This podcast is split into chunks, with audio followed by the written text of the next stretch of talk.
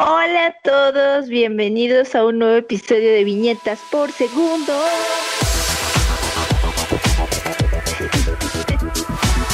Ya necesitamos un tema musical. Otro. Otro.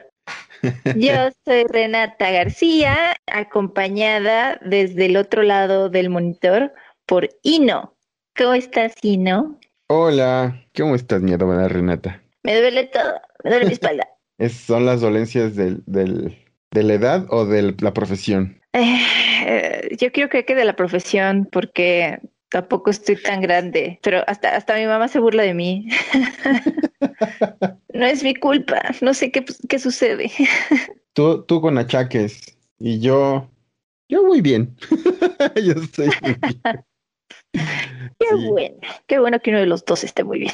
Gracias, sí, yo estoy bien, estoy tranquilo ahorita, estoy contento, trabajando en proyectos personales y todo muy bien. Y emocionado por la entrevista de hoy. Ay, sí, es una entrevista muy buena. Sí, seguro ya leyeron el nombre, ¿verdad? El título del episodio y se habrán dado cuenta de que Mauro Herrera, el maestro Mauro Herrera, Mauricio Herrera, alias el Grimlock, eh, tuvo a bien regalarnos unos minutitos con nosotros y darnos esta masterclass prácticamente de cómo, cómo él se ha manejado, cómo él ha trabajado y, y, y, cómo trabaja ahora, ¿no? La verdad estuvo padrísimo.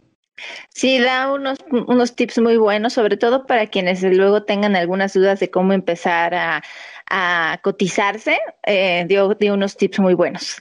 Sí, él, eh, para los pocos que no lo conozcan, él es un ilustrador chileno que vivió bastantes años acá en México eh, muy famoso por eh, mitos y leyendas, por haber trabajado en mitos y leyendas, lo que ha hecho para juegos como Darksiders, God of War. Eh, bueno, es, es, un maestrazo que también ha dado clase en línea, visionario, uh -huh. emprendedor.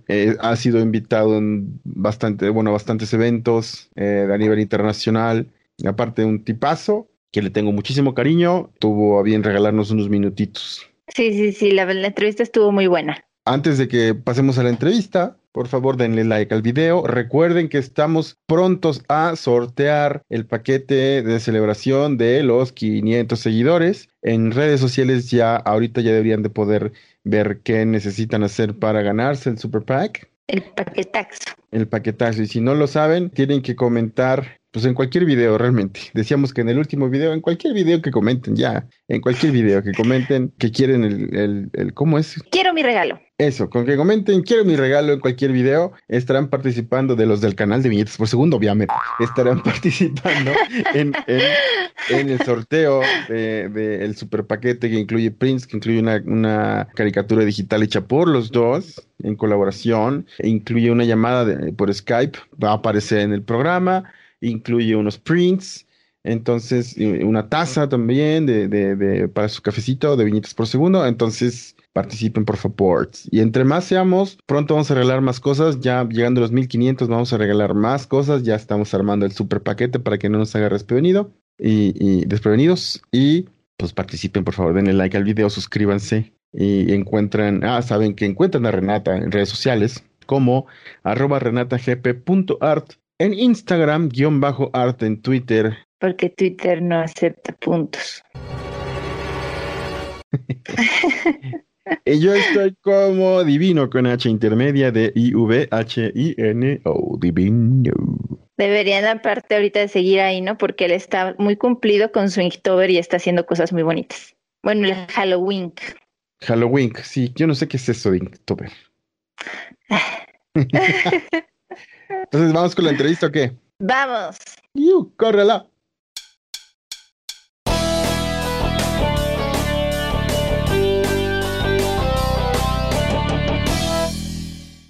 Tenemos el honor en minutos por segundo de contar con la presencia del maestrazo Mauro Herrera. ¿Cómo estás, Mauro? El Grimlock. Hola, muchas gracias. Bien, bien, aquí estoy energizándome con un rico café delicioso. Y, Ay, eso es muy bien. sí, tiene necesario un poquito de energía.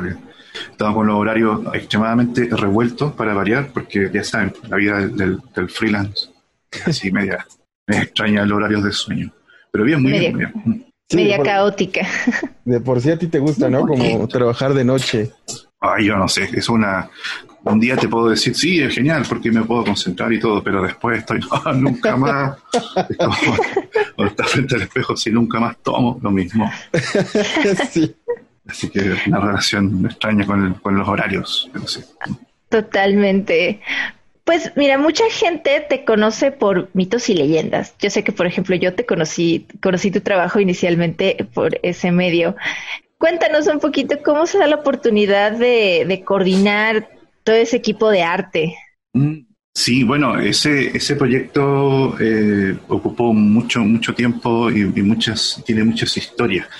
Ahora, el origen, bueno, mira, si lo, lo súper resumo, es la empresa que lo hacía, eh, que por entonces era Salo, ¿ya? Eh, eh, yo trabajaba con ellos haciendo otras cosas, con un grupo de dibujantes, éramos cuatro. ¿ya? Y hacíamos, éramos proveedores externos, no contratados, sino no, los llamaba como, justamente como freelance, para hacer álbumes de estampitas o de cromos, tipo Panini, digamos, que Panini no, no tenía presencia en Chile, sino que era esta empresa. Y ah, yo estaba muy, muy, muy joven, tendría unos 23 años, y estaba recién empezando a trabajar como ilustrador, y ellos me llamaron para formar parte ¿cierto? De, este, de este equipo. ¿ya? La persona ahí a cargo, que, que Iván Cardemil, el, el rostro que, del cliente que yo conocía. Nos presentó un equipo y todo, e hicimos un álbum que era de, de ovnis y ufología. Ojo, eso no era lo normal, lo normal era tomar que la empresa tomara una franquicia, por ejemplo, de fútbol o japonesa o de algún tema que estuviera presencia en la televisión y en base a eso hacían un producto de estampitas. Con eso aseguraban que había mucha clientela y, y funcionaba rentable. Pero parece que les estaba yendo bien o por alguna razón querían hacer eh, cosas más experimentales, hechas con dibujo, ah, bueno, con, creativos, porque en realidad era integral un montón de disciplinas, eh, investigadores y todo, y querían hacer algo local, algo, mejor dicho, hecho con, con personas desde cero. Y en ese contexto dijeron, bueno, hagamos un álbum que sea, álbum, no cartitas, que sea de, de ufología. Les fue bien a ese álbum y, y ya con más confianza dijeron, bueno, entonces hagamos algo de mitología. Ya había una lista de temas y mitología. Era un álbum, no un juego de cartitas. Entonces, Oh. eh, con esa intención, ellos nos dijeron, bueno, traigan ideas. Ya sabemos que vamos a hacer un álbum, que va a tener imágenes, que alguien va a hacer la investigación. Uno de nosotros, de hecho, el David Bueno, iba a hacer la investigación. Y ahí él me dicen, el Iván Cardemil dice, bueno, traigan ideas, todos ustedes cuatro, toda esta multitud enorme de cuatro dibujantes, tráiganos ideas para que nosotros ganemos mucho dinero y te- le, le paguemos un, un pequeño sí. sí, porcentaje simbólico. Ah, y la verdad es que estaba, lo primero que se me ocurrió, bueno, ahí era un ejercicio individual, o sea, cada uno iba a sus casas, pensaba, oye, ¿qué podría hacer que fuera divertido y que involucre más o menos algo que ya sé, ya, para poder eh, cobrar un poquito más a fin de mes, el, el- ¿cierto? va a incrementar mi, mi ingreso. Y en mi caso decidí hacer posters, eh, unos cuatro posters de fantasía y mitología, ni siquiera tenía muy claro si iba a ser ficción o algo más enciclopédico, más, más educativo. Así que hice algo de mitología, pero se me ocurrió un plan B, hacer cartitas, porque en ese entonces yo estaba haciendo proyectos de cartas. Así que presenté el proyecto de cartas, que no fue solicitado. Eso es muy importante, hasta que yo lo, lo, lo aclare, o sea, fue como una cosa, es que por si acaso plan B voy a llevar plantita, o sea, perdón, cartita, plantita. Y ya el punto es que mostré eh, los posters, dijeron, ah, ya, bien, sí, va a funcionar, hagamos los posters. Y dije, y además, dije yo, tengo estas, y mostré unas cartas que imitaban un poco lo poco y nada que yo sabía de- del juego de Magic. Así que, bueno, el, tema aprendió, les gustó mucho, a Iván Cardemiro, otros dijeron, podríamos hacer algo de cartas. Y, y eso y partió así, como un proyecto personal. Ya, perdón por todo el contexto, pero es que para mí es importante porque así les cuento que no había ninguna expectativa, no es como, oye, vamos a hacer un juego de cartas, sí, llamemos a este dibujante, no, no, no. Fue algo que yo, al menos desde mi perspectiva, lo percibí así, no me lo pidieron y fue así, así que fue muy sorpresivo cuando empezó a funcionar, cuando empezaron a invertir en el juego de cartas y la gente respondió positivamente, eh, yo creo que nadie se lo esperaba. Fue como, ya, tenemos que reaccionar a esto. Eh, bueno, igual hubo una- un, un esmero en la presentación y todo, o sea, de- del primer producto. Pero ah, rápidamente nos dimos cuenta que iba a tener una continuación y que iba a seguir y que había, había que hacerlo el siguiente año. Y para eso hubo que llamar a más dibujantes. Ahí está la pregunta. perdón, todo el, rodeo para esto. No, hombre, sí. Así en este punto, es que había, que, había que, plantear que no estaba la intención tampoco de, armar equipos o formar equipos de ilustradores. Ahí fue como, ya, ¿qué hacemos? ¿Cuál es el siguiente paso? Uniformar los estilos.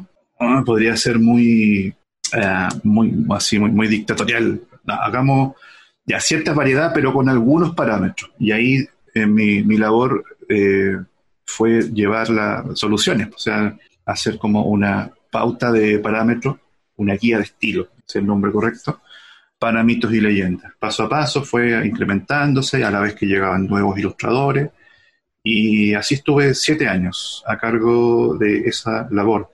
Pues fue bastante que fuiste así como director de arte de todo eso, ¿no? Sí, esa sería la, correcta denominación, aunque ellos tenían, la empresa tenía mucho, em, eh, tenía sus propias denominaciones, entonces había otro director de arte, pero yo no aparecía en la lista como director de arte, aparecía como ilustrador. Eh, eso, por eso yo aclaro mucho, porque curricularmente no nos queda muy claro que yo hacía esa labor. Ahora lo digo para justamente eh, para aconsejarle a mis colegas dibujantes, sobre todo a los que están en realidad empezando a que tengan mucho cuidado de, definir roles, porque eventualmente eh, eso a ustedes les puede servir cuando tengan, se presenta una oportunidad a lo mejor de, armar equipo y usted diga, ah, yo ya hice eso, aparece acá en, esta, en esta publicación y aparece una lista de créditos. Pero sí, en, estricto rigor, yo era, eh, debía ser director de arte y también un poco, eh, pero aparecía como editor gráfico, como básicamente ah, editor. ¿Cuál crees tú que, bueno, para ti, cuál es el proyecto en el que más has disfrutado trabajar de todos en los que has trabajado a lo largo de tu carrera? ¿Cuál es el que menos y por qué? El que más y el que menos. Ah, qué difícil escoger. Mira, no creo que tenga en realidad uno que sea el favorito. Yo he tenido momentos muy eh, hermosos y, con, y, lo he disfrutado mucho, por ejemplo, con, con mitos y leyendas, porque es un desafío, era algo que no, no, no existía, o yo al menos no, no, conocía como un precedente, un manual sobre cómo hacer las cosas. Íbamos un grupo de amigos prácticamente sobre la marcha, eh, probando y la gente, los jugadores iban siendo cada vez más y eso fue muy satisfactorio porque no había tenido esa oportunidad. También con una historieta que hicimos con, con, con un amigo editor también, Javier Ferrera, él hizo el guion, yo hice el dibujo de un personaje de historietas que se llamaba Diablo. Diablo, sí me acuerdo. Claro, y en ese momento yo estaba convencidísimo que iba a dedicarme a, dibujar historieta o cómic eh, toda mi vida. Y después hubo un cambio de plan y dije, ¿sabes qué? Voy a, la ilustración me gusta mucho también. También, esos son, yo creo que son los dos proyectos en los que más he disfrutado, porque me he involucrado eh, de una manera distinta, con los trabajos también pero no te involucras de igual forma porque eh, depende de muchos otros factores y le pertenece a fin de cuentas a otras personas. Ah, pero falta el, que menos he disfrutado. El que menos, sí. Ay, está difícil. Yo creo que, lo, eh, mira, he tenido que trabajar muchas veces, no sé si decir por necesidad, porque en realidad eh, es, lógico que hay que aprender haciendo cosas que no tienen por qué ser las que te gustan. A ver, yo hice trabajos de publicidad como uh, eh, tutoriales más, tutoriales instructivos de detergentes, por. Al reverso tú ves vuelta de detergentes y aparecen, qué sé yo, las ropas ahí flotando y entrando solas a la lavadora. Era, muy cliché, muy típico de la publicidad de los, 90. Y bueno, quizás las experiencias más desagradables han sido justamente en algunas agencias de publicidad. No las estoy estigmatizando porque hay navíos que la he pasado genial pero siento que, la, que tuve algunas malas experiencias donde nunca eh, se decidían, al final me exigían muchos cambios y a fin de cuentas se demoraban meses en pagarme, tres, cuatro meses en pagarme y eso te, estropea toda la experiencia. Sí, la publicidad es así. También, bueno, como dices, muchos pueden a platicar experiencias buenísimas trabajando en publicidad, pero a mí tampoco no me ha encantado cuando he, trabajado con, agencias, tampoco me ha encantado y por lo mismo, que tardan en pagar, que ponen muchas trabas, piden infinidad de cambios, eh, no, no ha sido lo mejor. Sí, parece que una constante, entonces cuidado a todo. Posición. Cierto, les advertimos desde acá, perdón.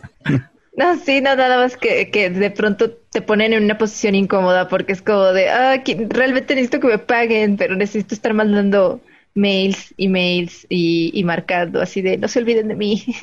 Ah, es que eso es toda la... tocaste un punto clave, porque a eso yo me refería. De, mira, piensa, para, estoy hablando de una experiencia que no tiene más de 6, 7 años más o menos. O sea, bueno, hice un trabajo para, para una publicidad de como de champú, algo de superhéroes herbales y cosas así. Era como vida sana, saludable y champú. Bueno, una cosa así. Y fue tanto lo que me tuvieron ahí eh, al expectante que ya cuando yo llamaba a la fecha que ellos me decían, yo escuchaba risas al otro lado. Ay, no. oye, oye, adivina quién.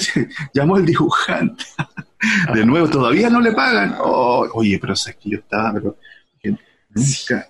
¿En qué momento se me ocurrió decirles que sí esta ¡Qué horror! y de hecho estuve así de hacer una campaña de prestigio, pero al final muchos amigos me dijeron, eh, lo mejor es que déjalo ir y advierte a tus cercanos. Y yo, desde entonces sigo pensando si fue lo...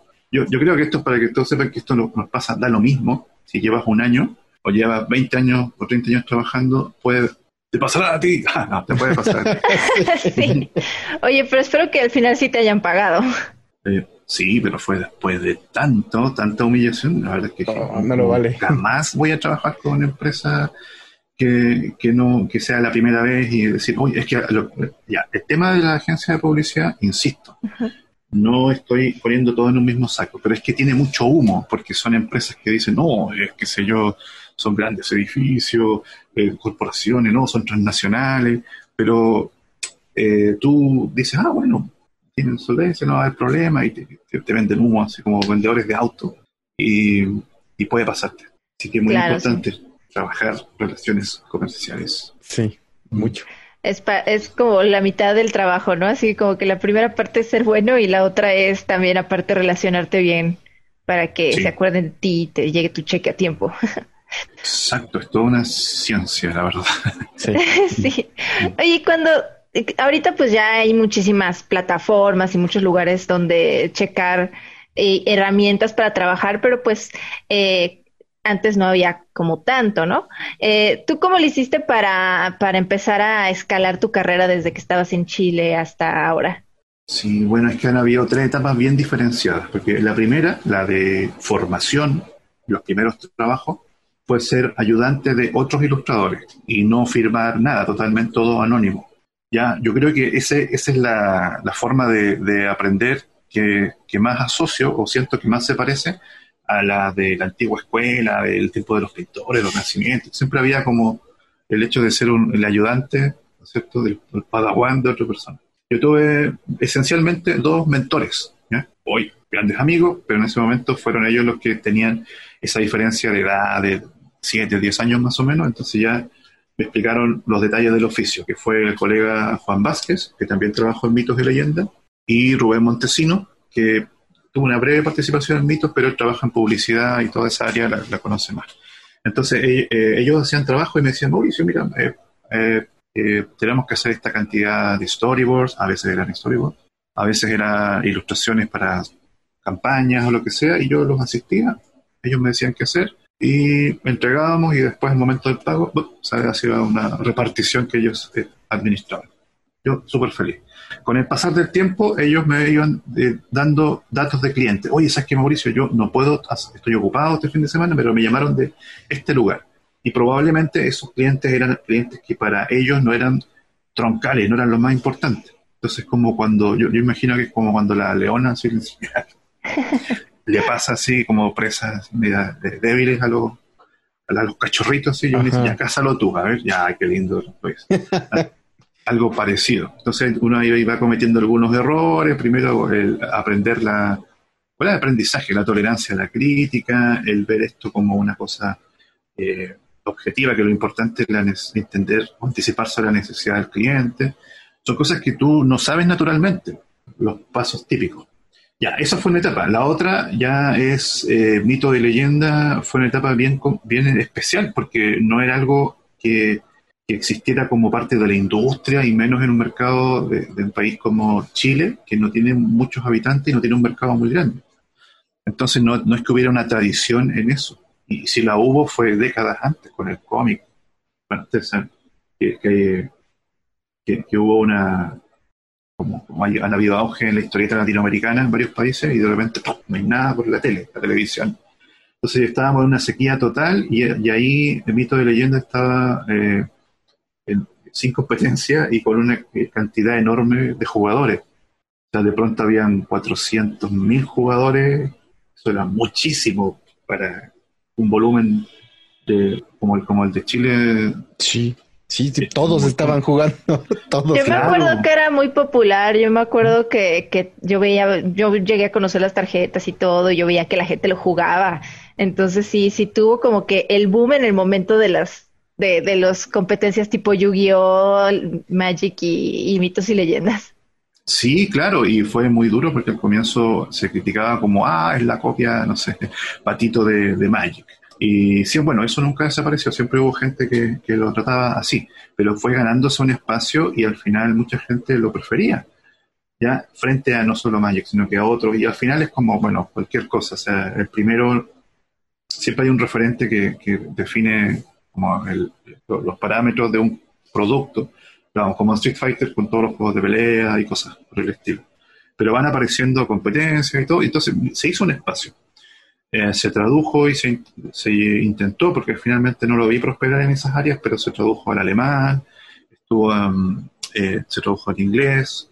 Así que, bueno, esa etapa fueron siete años de mi vida en los que me enfoqué eh, totalmente a tratar de, solucionar, requería mucha innovación, porque como les digo, no había manuales sobre cómo, cómo hacer esta producción. Era, era bastante complicado. Y en algún punto me salgo de eso y hay una etapa totalmente distinta, y, con esto ya concluyo como las tres etapas que les digo, y es que aparece esta, este boom de, de DeviantArt, eh, que fue la, primera plataforma que, yo conocí, no sé si hay otro anterior, pero entiendo que fue como la más grande por muchos años. Después había, más opciones, pero gracias a eso de empezar a publicar los dibujos y a poner descripciones en inglés, incluso si no las ponías en inglés, ya que estuvieran ahí, eh, significaba que eh, te podían ver directores de arte, personas que también visitaban esos mismos sitios. Así que ahí empezó el cambio y yo creo que el comienzo fue el trabajo para la portada de, God of War, o God of War, que es el juego de PSP que se llamaba Cadenas del Olimpo. Exacto. Me llamaron, yo no podía creerlo, dije, ¿qué rayos? Y querían que fuera para visitarlos allá y tenían toda una idea de armar un equipo, pero en, Los Ángeles, donde estaba la empresa. Y ahí empezó otra etapa porque si bien no se concretó por distintas dificultades del traslado de vivir de un país a otro, era más, complejo de lo que ellos mismos esperaban, pero me impulsó a, querer mostrar trabajo fuera. Hoy, algo que hoy en día se considera como más natural, como decir, oye, sí, tengo que hacerlo, pero en ese entonces me daba mucho mucho miedo, mucho susto, porque yo no siempre había tenido un espacio seguro y era esto de, mitos y leyendas. Lamentablemente mi, etapa ahí terminó, yo estaba, no quería más mitos y leyendas, porque empezó un loop en el que la parte creativa empezó a sufrir porque estaba repitiendo las mismas cartas una y otra vez, no, no había desafío. Y esto otro era un desafío totalmente nuevo, un horizonte muy nuevo. Y yo creo que eso es lo que estoy haciendo hasta el día de hoy, que es trabajar para distintas compañías de juegos y, como siempre como freelance. Dentro, dentro de, la, de la escena de la ilustración latinoamericana en general, digo, y, me gusta hablar de la escena latina, no solamente mexicana, sobre todo porque también hay mucha gente que nos, afortunadamente nos escucha y nos ve en toda Latinoamérica. Mm. Eh, ¿cuál, ¿Cuáles consideras tú que son la principal virtud y el principal defecto de la escena latina en cuestión de ilustración? Mira, es una, una pregunta difícil. Voy a, no creo que pueda cubrir todas las cosas que, que podrían ser interesantes, porque es un tema que está en, proceso, ¿cierto? Sí, sí. bueno, primero eso, yo creo que no es algo estático. ¿ya? Tenemos, ah, bueno, yo viví prácticamente 10 años en, México, ¿ya? Y algo que, bueno, podría hablarle mucho de eso, pero me voy a enfocar en, en el tema artístico. Yo me sentí como en casa y muy a gusto en México, precisamente porque podía comunicar para el idioma y todo, pero también teníamos cosas, percepciones muy, muy similares y en lo relativo a, la historieta, al cómic, a la ilustración, habían temas en común.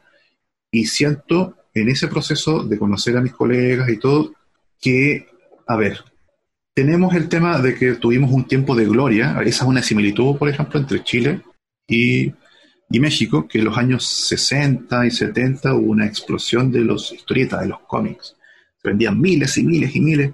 Obviamente la cantidad de, habitantes en México es mucho más elevada que la de Chile, pero también allá hubo, eh, mientras entraba la televisión, en los años 60 parece que la historieta y los cómics era lo que todo el mundo consumía, eran los videojuegos o las telenovelas. Entonces teníamos ese pasado glorioso, pero de repente un vacío total, por distintas razones diferentes. Ya, pero también habían cosas similares, ¿cierto? Represión política, cosas que hubo en su momento. Y eso eh, como que nos, no, nos redujo a, una versión de lo que éramos. Y aparentemente hubo toda una generación que ya no tuvo mentores en la industria. A diferencia, por ejemplo, no sé, de Japón, Estados Unidos o incluso em, lo que pasa con la historia del cómic francés, que siempre, eh, los franco-belgas siempre tienen esa historia de que, ah, ya es que ellos han tenido, no sé, 40, 50, 70 años en la industria y, siempre hay una generación que le enseña la siguiente. Entonces habíamos un montón de, de, autores que estábamos solitos y nos reuníamos, pero no tuvimos esa...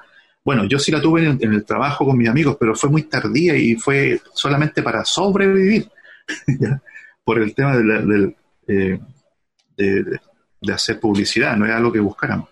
Entonces, esa lucha era, era tan complicada que yo creo que, nos afectó en el resultado. Así que estamos con, una dificultad, sí. Pero eso también tiene un lado positivo y es que no tenemos la necesidad de corresponder a, a un mercado. O sea, tenemos la posibilidad, el potencial de hacer prácticamente lo que queramos, ¿ya? Con mucha más frecuencia que, por ejemplo, alguien que, eh, que se crea en Estados Unidos porque dice, ya, es que yo tengo, ¿te gusta dibujar? Bien, voy a, seguir a mis autores favoritos. Ellos en su mayoría dibujan trazo, pero no escriben. ¿Por qué? Porque un ¿quién escribe? Un escritor, ya, y él, me gusta pintar, ah, pero es que un colorista te va a pintar. Okay. Esa división de roles que es necesaria para una producción tan mecánica y tan masiva como la de la industria en el caso de Estados Unidos, Japón, quitando el color. Eso nosotros no tenemos ese peso. Entonces podemos eh, aprender a pintar sin ningún, sin la presión de que estamos perdiendo el tiempo. Podemos estudiar guion pensando que, oye, pero nosotros podemos, o sea, tenemos, podemos ser autores. Y mm, sin estar pensando que estamos perdiendo el tiempo. Entonces yo creo que esa dificultad que tenemos se transforma también en una virtud y si bien ah, es difícil y cuesta mucho eh, proyectarla, depende mucho de la porfía de la persona, de que tenga suerte también, no, no es solamente, hay, hay un montón de, factores. Pero cuando eh, salimos a la luz, generalmente el mercado valora que somos originales, que tenemos algo fresco, que no estamos con ese peso de, ah, de, todos los lados iguales. Esa es la sensación que tengo, sin desmedro de que obviamente en los otros países también puede haber montones de manifestaciones de creatividad. No estoy diciendo que seamos los dueños y que no haya, no, pero tenemos un, costillo especial y es porque hemos tenido que sufrirlo. Claro, somos más multifacéticos por necesidad, mm. ¿no? Eso sigue siendo una realidad no solo en la ilustración, sino en diferentes áreas como la animación y el diseño, ¿no? que exacto, que es así de porque tengo que hacerlo todo. Ah, entonces eh, eh, creo que tiene razón que eso puede ser una fortaleza si está bien eh, orientado. Mm. Oye, y en tu opinión, ¿son muy distintas las escenas de la ilustración sudamericana y norteamericana? Mm, pues, bueno, solo por el hecho de que en el caso de, bueno, el caso concreto de Estados Unidos tienen una aplicación económica inmediata para su franquicia, o sea, de hecho, eso es el motor en el caso de Latinoamérica, como yo siento que, son generalmente iniciativas más personales o de grupos, gente que, que, son como la resistencia, generalmente eso inmediatamente hace una, hace una diferencia. Yo creo que se parece un poco respecto a ese punto eh, eh, a, lo que conversábamos antes, que todo es el hecho de que, en Estados Unidos la producción se subordina principalmente a, la, demanda de entretención. Y, eso afecta, claro, que la gente empieza como a alienarse. Pero ahí me, estaría metiendo en el mismo tema anterior. No sé si te referías a eso o yo lo interpreté mal. Pues más, más que, que es muy, muy, muy curioso cómo haces la distinción. Sudamericana es México para abajo y norteamericana es Estados Unidos. Pero. Ah, la fuerza de la costumbre, sí, es que como justamente estuve en los extremos, mira, yo he tenido. Ya. Sí, lo que pasa es que, mira, eh, eh, eso es re interesante, porque yo creo que la percepción que tenemos en Sudamérica, ya me estoy refiriendo un poco a, por ejemplo, a mi colega argentino y todo, es que justamente de México para abajo somos como lo mismo, ¿ya? Lo une el idioma y todo, yo sé. Eh, en los 10 años que estuve en México, había una percepción eh, variada también, eh, más variada. Pues, digamos, hay, hay, un pequeño segmento que es nacionalismo, eso está en todos lados, no hay, no hay drama con eso. Hay gente que decía, ah, nos decía los sudacas y nosotros nos reíamos. pero sí, no cabe, ¿me entiendes? Entonces, pero no, generalmente hay una percepción de, unidad, especialmente ahora porque Chile ha recibido también a, a una cantidad importantísima, un número eh, sin precedentes de, de, extranjeros, ya cosa que no, no había, no sé, me parece que siempre se antes. Y en lo profesional, yo creo que hay una percepción de unidad, especialmente ahora, con el tema de las redes sociales, los grupos de Facebook, nos percibimos como un grupo. Ah, yo creo que antes, cuando yo estaba, digamos, empezando en los, 90, por decirlo había una, una, distancia muy marcada y uno decía, oh, los chilenos decían, oh, los argentinos, que no, que ellos son como una raza aparte, había mucho respeto, sí, porque tenían eh, montones de autores de, eh, publicando en España, Francia, que era como la meca de, esa área. Y ahí hay una diferencia. En Chile hay toda una generación de 30 y 40 años de, que miraba mucho hacia Europa. Y eh, en Argentina yo creo que fue donde fue más evidente, al punto que ya después ellos tenían su propio bastión y no necesitaron eso. Pero en el caso de Chile es más accidentado porque yo creo que estábamos eh, más pendientes de temas eh, como el tema político y eso porque no, nos definía en gran medida. En Argentina también, pero ellos curiosamente tiraron mucho hacia el lado de fantasía y ficción.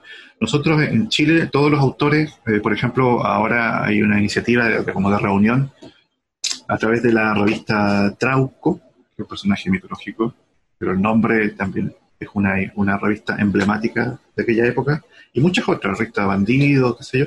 Hubo muchas publicaciones en, la línea más underground, que se llamaba, ¿cierto? Mucho más alternativa, de contracultura. Así que yo no estoy consciente o no he visto, en el caso de México, que eso sea tan preponderante en el ADN. Si yo junto a 100 dibujantes mexicanos, siento que en el caso eh, hay más personas que han estado produciendo para Estados Unidos superhéroe. Ah, por ejemplo, eh, es, relativamente común decir, ah, mira, esta es la lista de gente que está trabajando en, Marvel Comics. ¿ya? Nombres sí, eh, abundantes y rostros conocidos y todo. Pero si vemos en Chile, eso no, no, no, es, tan, no es tan común. En la ilustración quizás sí, pero en, pero en los cómics no. Entonces sí hay, hay diferencias curiosas. Respecto a los otros países no podría opinar porque tendría que conocer más la, escena. Pero hablas, hablas de, la, de, una diferencia en cuanto a época, por, muy, muy, muy curiosa, que antes éramos, estábamos mucho más divididos y como ahora, gracias a las redes sociales específicamente, sí. Eh, sí estamos más unidos y creo que eso es muy positivo, ¿no? Para, pues para el, el, medio y para nosotros como latinos en general, el tener esa unidad es una, es una actitud positiva hacia que impulsa el crecimiento, ¿no? De todos. Yo creo que sí, yo creo que sí. Solamente puedo imaginar virtudes, porque cualquier cosa que sea como, eh, por ejemplo, yo les hablaba del nacionalismo, eso es algo que tenemos todos los, todos los países, hay gente que, porque todos nosotros hemos sido criados con un discurso de, que tenemos todos los climas, la, todas las frutas, que nuestro himno nacional es más bonito, y, es parte importante de nosotros, y no digo que esté 100% mal. Por ejemplo, el gusto por nuestras tradiciones, por nuestra comida de infancia, es algo precioso, hermoso. ¿ya? No digo que, oye, globalicémonos en tres segundos, no, no, no. Pero yo creo que el tener conciencia de que en un grupo hayan personas de muchos países y que ellos tienen sus propias comidas favoritas, hace que uno crezca y diga, ok, ahora me callo y escucho y asiento porque quiero conocer lo, lo hermoso de esa otra cultura. Y esa consideración, por supuesto que es positivo, porque naturalmente no la tenemos. Tenemos que irla aprendiendo. Exacto. Oye, ¿y qué es lo, qué es lo que más has disfrutado viviendo en México? Hay muchas cosas. Por ejemplo, el tema, bueno, yo creo que lo, el conocer eh, distintas ciudades, eh, he tenido la posibilidad justamente a través de todo lo que es toda la escena de las convenciones, uh, de visitar ciudades como Guadalajara, Monterrey, Durango, eh, Aguascalientes, Torreón, Mérida, Puebla, Querétaro, no sé, son quizás los primeros nombres que se, se me pueda ocurrir. Jalapa, Oaxaca. O sea, ni en Chile había viajado tanto. Porque esta es una actividad que tú estás aquí pegado, así, atornillado a tu silla. y y gracias a toda la movida de mitos y leyendas, primero, y a la recepción de la gente, que había un público, y a que en México había un gran interés por, eh, por, las convenciones, en realidad. Esa dinámica de, hacer, de hablar directamente con, con la gente y, y, que los organizadores se esmeraran en, tener como un, un espectáculo que consistía en eso. Nosotros tenemos autores que a ustedes eh, van a poder, ¿cierto?, preguntarles directamente y van a hacer hermosos recuerdos y bonitos, y eso a ellos y la foto. y la foto. Y la foto, sí. Yo, por ejemplo, eso me recuerda mucho al Illustrator Deathmatch, que fue donde, por ejemplo, yo, yo sé de los que más ubico como de, de eventos así. Eh, digo, hay muchos, ¿no? Pero es como el que más mm. recuerdo, que aparte lo relaciono contigo mucho porque me acuerdo mm. que tuviste una plática ahí. Sí, sí, fue muy bonita esa experiencia. Aparte que estaban, tenían todo muy, mucha eh, lo enfocaron de una manera muy coherente a los videojuegos, ¿cierto? A, estuvo, yo, yo también me acuerdo de ese un punto así álgido, porque normalmente el, eh, el tema de convenciones lo toca, obviamente, se tiene que dividir en muchos temas. Y, y, no era tan fácil. Eh, ahí yo creo que toda la gente que estaba presente tenía interés en, en, el, en el cómo se hacen las ilustraciones. Y cada uno de ellos, probablemente la gran mayoría, eran eh, todos dibujantes. En distintas etapas de, formación había muchos estudiantes y había gente de pesos pesados y estaban ahí. Así que fue, fue un, un 10 de 10 esa. era, era, buenísimo, era buenísimo el Deathmatch, justo por eso que dices que, que todos dibujamos, todos estamos ahí, todos hablamos de lo mismo. era muy bueno. Aparte, eh, bueno, yo, yo cuando fui a ese evento, yo todavía estaba en la universidad y ya había visto, yo ya había ido a varias así como que eh, no convenciones, pero este congresos o, eventos de diseño, así. Eh, y que era como que siempre como de, o sea, estuvo padre, pero como que me daba un poquito igual, ¿sabes? Y cuando fue ese en particular, el Illustrator de Smash, sí salí de ese evento así de, ah, muero por dibujar, muero por seguir mis sueños y mi carrera, ¿sabes? Entonces siento que sí fue muy motivador. Sí, aparte que se había, ah, disculpa, un pequeño... No, no, sí, no, no, no había una especie de como de, de, conclusión a la que todos los ponentes eh, en esa ocasión llegaron y es que había que, hacerle caso como se podía simplificar como como sigue tus sueños, pero eh, eh, eso, eso lo suena, suena un poquito empalagoso, pero era más bien como, ¿sabes qué? Hazle caso a eso que tú quieres hacer, porque eso es lo que va a darte eh, ese impulso necesario. No, no, haga esto por cumplir, que por fiel, por fiel, Y eso fue muy bonito porque escucharlo de gente de distintos países, en distintos momentos de su carrera, era como una eh, super comprobación de que esa era algo, era algo más importante de lo que a primera vista suena, porque no es cliché, pero no lo es. Claro, como que fue una evidencia de, oh, sí se puede vivir de esto de verdad, ¿no? Porque eh, te digo, yo viéndolo como alguien que apenas estaba, termina, estaba por terminar la carrera y todo, yo me acuerdo que veía a la gente que yo veía de ponentes siempre eran pues en otras áreas y a los ilustradores los veía más este pues en los artistas y cosas así, pero como que ya el que tenerlos así en una plataforma que te estén hablando y todo, siento que mm. le dio mucha chispa a, ese evento. y que se ha replicado, gracias a decirlo, en muchos otros ahora, ¿no? Ahora ya hay una gran diversidad. Es verdad. Entonces, ¿tú consideras que sí fue, que fue una ventaja haberte ubicado acá para tu carrera? Sí, definitivamente, absolutamente, porque me permitió, como te digo, em, eh, comunicarme directamente con las personas. Y es que hay, hay muchos beneficios desde el, el poder hablar, porque yo siempre he sido una persona extremadamente eh, introvertida. Y el tener que hablar con un español neutro, porque en chileno no me entiende nadie. si yo te empiezo a hablar en chileno no me van a cachar ni una cuestión, porque es súper fome que no te entiendo. Ya, pero... pero si tenía que dar, eh, por ejemplo, la iniciativa de dar clases, eh, porque yo llegué acá a, sin tener eh, muy claro cómo iba a proceder. Sabía que estaba trabajando hace poquito para compañía en Estados Unidos, entonces no, no tenía la urgencia de estar físicamente en un lado, no, no, no afectaba al resultado. Entonces yo siento que estando, estando acá tuve esa como entorno de tranquilidad y de amistad, ya toda la gente que, que me recibió, me apoyó, la buena vibra que tuve de todas las personas, de, de, los amigos, las nuevas amistades que hice, fue una experiencia muy bonita y yo creo que eso, eh, claro, sirvió muchísimo. Y no solamente en la parte anímica, porque en la parte profesional pude ver cómo trabajaban los autores, hablé, conocí y, y, ellos me tendieron una mano, o sea, por nombrar, entre muchos ejemplos que se me, se me podrían enojar tantos porque no los nombro, pero porque son muchos casos, muchos colegas que yo pude visitar sus estudios y la alegría sincera de decir, hola, mira, Mauricio, aquí esto es lo que estamos haciendo. Conocimos tantos, tantos, tantos amigos dibujantes que la verdad es que eso a mí me, me alimentó mucho la, el, hype, digamos así, la fe en la humanidad, muchas cosas. Incluso también, no sé, por ejemplo, ahora tengo un ejemplo. Eh, el maestro eh, José Omar eh, Ladrón, ¿cierto? Me Maestras. Orientó mucho en un momento en el que yo, a pesar de que ya tenía como 15 años viviendo esto, eh, estaba muy decepcionado. No quería seguir, eh, quería dedicarme a otra cosa. Que ya estoy aburrido. Tenía um, montones de, de decepciones, eh, cosas así.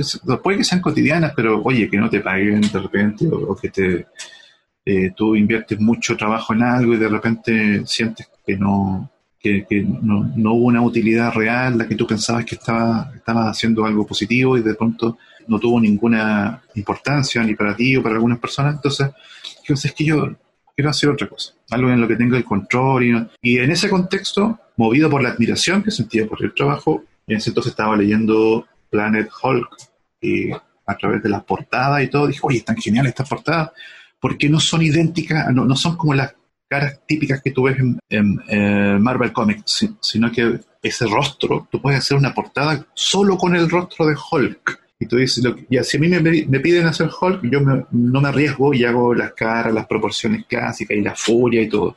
Pero había una portada que, que me llamó tanto la atención en la que se le veía con una sensación de cansancio y como era como ver un gorila.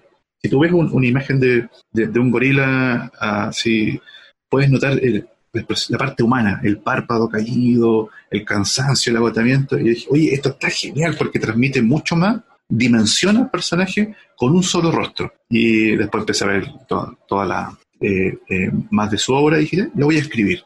Le pregunté, le dije, oye, maestro, qué, qué, sé yo, me gustaría, qué sé yo, una pequeña, un pequeño consejo y todo. Así un correo, una tamaño carta, se dio el tiempo de responderme y eso me impresionó mucho. Porque dije, oye, podría haberme ignorado, pero por completo.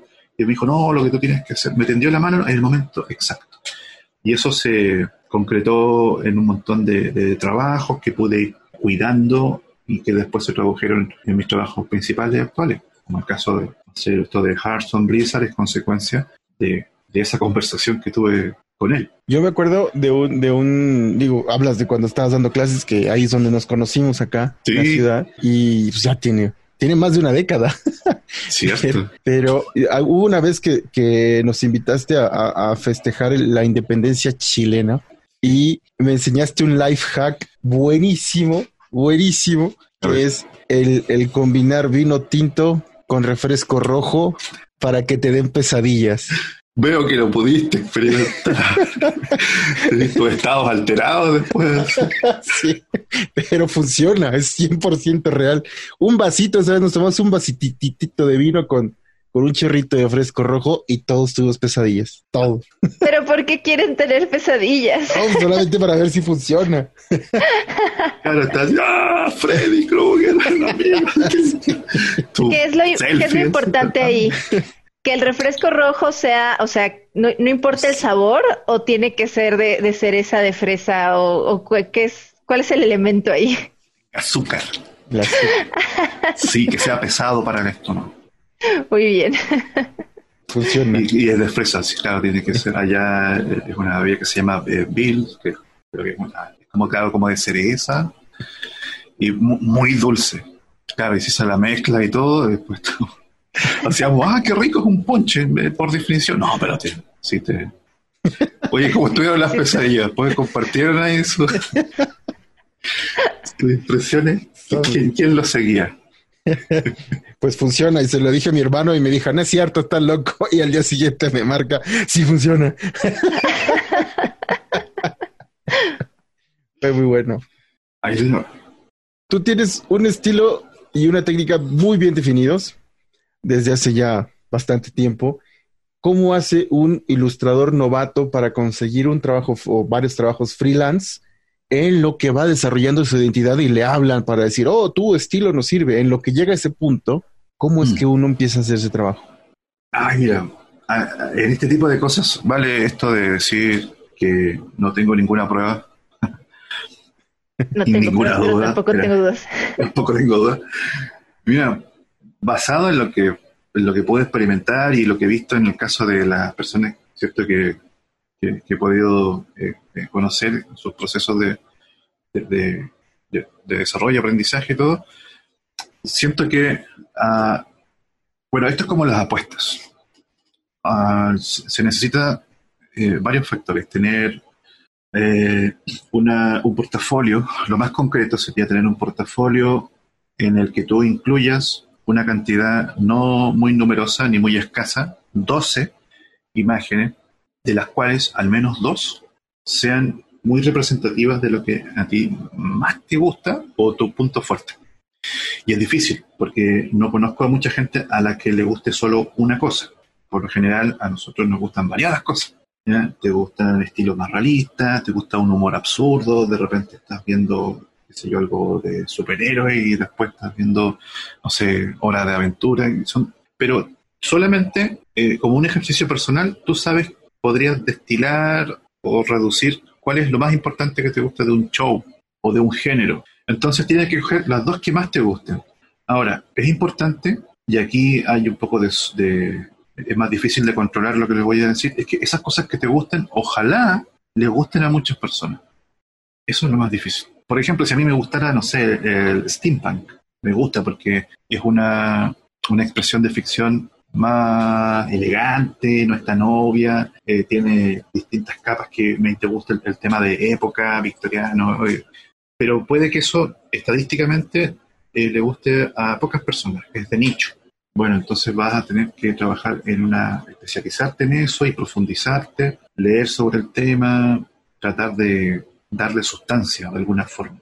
Entonces, ¿a qué me refiero? Que tú, lo que, lo que tú decidas involucrar en un portafolio tiene que no ser tan superficial, no tiene que ser solamente una imagen, tiene que tener concepto, si es lo que a ti te gusta. Ahora, si ese, la, ¿qué pasa con las otras 10 ilustraciones? Bueno, ahí puede, no tienen todas por qué ser súper conceptuales, puede a lo mejor mostrar eficiencia, si quiere mostrar realismo, que se note el manejo solucionar las luces, el render, la figura humana. Entonces, yo creo que eh, lo podría resumir a eso, que, tu portafolio, y ojo, no estoy hablando de un portafolio físico que lo, o tu, no, tu discurso, lo que tú muestras, cuando te pregunten y tú tengas oportunidad en un sitio, en tu contenido en redes sociales, eso, todo eso, a eso me refiero con, tus imágenes preferidas, ¿ya? Intenta que estén en una proporción que involucre lo que a ti te gusta. Y eso trabajalo transversalmente. Publica sobre eso, habla y, empieza, y ve si conectas con la gente que, más, eh, que potencialmente es tu nicho. Si tienes suerte, habrá muchas personas que a las que les guste aquello que para ti, es algún tema favorito. ¿ya? Y si no, mientras tanto, eh, te van a ir localizando, buscando, ofreciendo trabajo de cosas que el mercado necesita. Entonces, un equilibrio. Yo creo que hay personas que se lo toman muy a pecho y dicen, no, yo no quiero, no sé, eh, perder el norte, eh, prostituirme. este, y, le dan un significado muy fuerte a algo que es muy normal. O sea, es como el otro es una necesidad, es un producto. Como el panadero, oye, en vez de estar haciendo sus creaciones culinarias maravillosas, está ahí prostituyéndose, vendiendo, haciendo pan para las masas. Suena tonto, ¿cierto? Totalmente. Es lo mismo. Y, y fíjate que, que, eso siento que es una actitud que tiene razón, que uno se puede topar mucho al inicio, sobre todo cuando uno está como que recién queriendo entrar y es más como que idealista en muchas cosas, pero de pronto es mm. como de, a ver, cálmate, necesitas, necesitas hacerte tu experiencia y tu experiencia te la vas a hacer con todo tipo de trabajo. Y hablando de así de experiencia y, de cositas que nos puedes compartir, eh, ¿Cómo cotizas tú una ilustración freelance? Así ya sabes el proceso, qué, qué cosas tomas en cuenta y, y, tú cómo llegaste como a un método en el que te sientas a gusto para poder hacer ese proceso, porque creo que eso es de lo que más todo mundo siempre está de no sé cuánto cobrar. Sí, es que es difícil, es complicado. Y tengo que decir que eh, yo siento que no tengo esa parte, esa área dominada. Estoy lejos de, tener una respuesta. Lo intento. Eh, digamos que en esta última etapa, los últimos 10 años,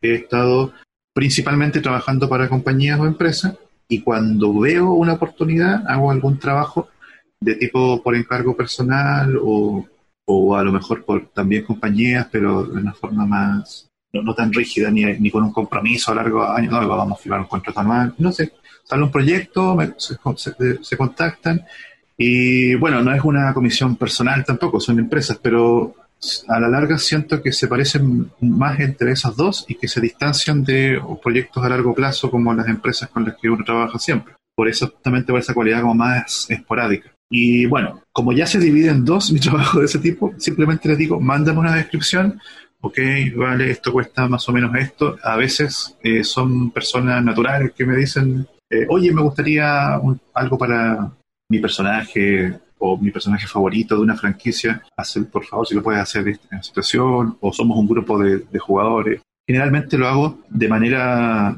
leo el texto inicial e intento establecer o darme cuenta si es un prospecto real o es algo que viene al paso. Eso es lo más importante. Pero la gente que realmente se especializa en esto ni siquiera hace ese proceso. Ellos hacen una tabla de reglas y decir, ¿quieres comunicarte conmigo para un trabajo? Lee esto. Y, y ahí establecen de forma totalmente como didáctica, a veces con dibujo y ejemplos. Dicen, ya, si tú quieres un retrato de un personaje con esta técnica, tiene este precio. y van haciendo, el, el, interesado va estableciendo qué es lo que quiere en base a opciones y finalmente te, te dice, ah, yo quiero la opción tanto, es como cuando tú vas a comprar hamburguesa, quiero el combo 1 con papas y todo, ya, y con eso ellos se automatizan ese proceso. Yo no he llegado a ese punto porque eh, por varias razones siento que estaría oficializando que estaría abriendo una puerta permanentemente. Eh, en cambio, al no hacer un llamamiento así como, oye, aquí están mis tablas de precios, mi filtro ya, ya me acostumbré a ese filtro. Si alguien me escribe, yo establezco y le digo, no, amigo, sabes que yo no soy la persona indicada porque lo que tú me estás pidiendo acá no, no entiendo el concepto que me estás diciendo. Entonces, eso me ha mantenido un poquito como más humanizado y no tan como empresa, empresa, empresa. ¿ya? Soy consciente que eso no es lo ideal. Lo ideal es lo otro. Si quieres trabajar, eh, es mejor que le pregunte a personas que realmente el 50% de su tiempo hacen comisiones. Son muy eficientes. Yo no soy tan eficiente en ese sentido, pero a mí me funciona porque es más tranquilo. es como los jóvenes de hoy Incluso hay gente que hace formularios automatizados y ya te da un estimado de precio. Yo veo con admiración eso, pero lo otro me funciona más. Sí, en, cuando uno hace comisiones, como dices, es más relajado, pero, pero eh, por ejemplo, a título personal, igual tampoco me, me gusta o me gustaría tener un, no sé si es generacional esto, pero es una tabla, también me gusta lo de, lo de tener la tablita porque cada, cada proyecto es diferente y es mucho más humano atender cada uno por separado cuando no llegan a, caer de ese tipo de proyectos. Pero para, mí pasa algo parecido. Para empresas, por ejemplo, cuando me piden cotizar, no sé, el diseño de un personaje o el desarrollo de un personaje o, el, o, una ilustración o un storyboarding, ya me voy más a, en lo personal, me voy hacia, hacia pues el tiempo que me toma, más, eh, no sé, el, porcentaje de ganancia que puede tener quien me lo está encargando cuando es a título comercial. Eh, me voy a, también al busco en internet la tabla más o menos de lo que se esté cobrando a nivel eh, profesional en la industria y empiezo a hacer ese tipo de medias, ¿no? Y también tomar en cuenta lo que no toman en cuenta muchos es los insumos dentro del, del, trabajo, ¿no? Que la renta de equipo, que la licencia, que la internet y que la luz y que todo eso. Sí, es cierto. Claro, ahí está entrando en materia mucho más concreta y, bueno, yo percibí al comienzo la pregunta desde un punto de vista como más de comisión personal. Pero esa, ese, esa área que estás tocando, estoy totalmente de acuerdo y creo que son muy buenos consejos los que estás ah, compartiendo.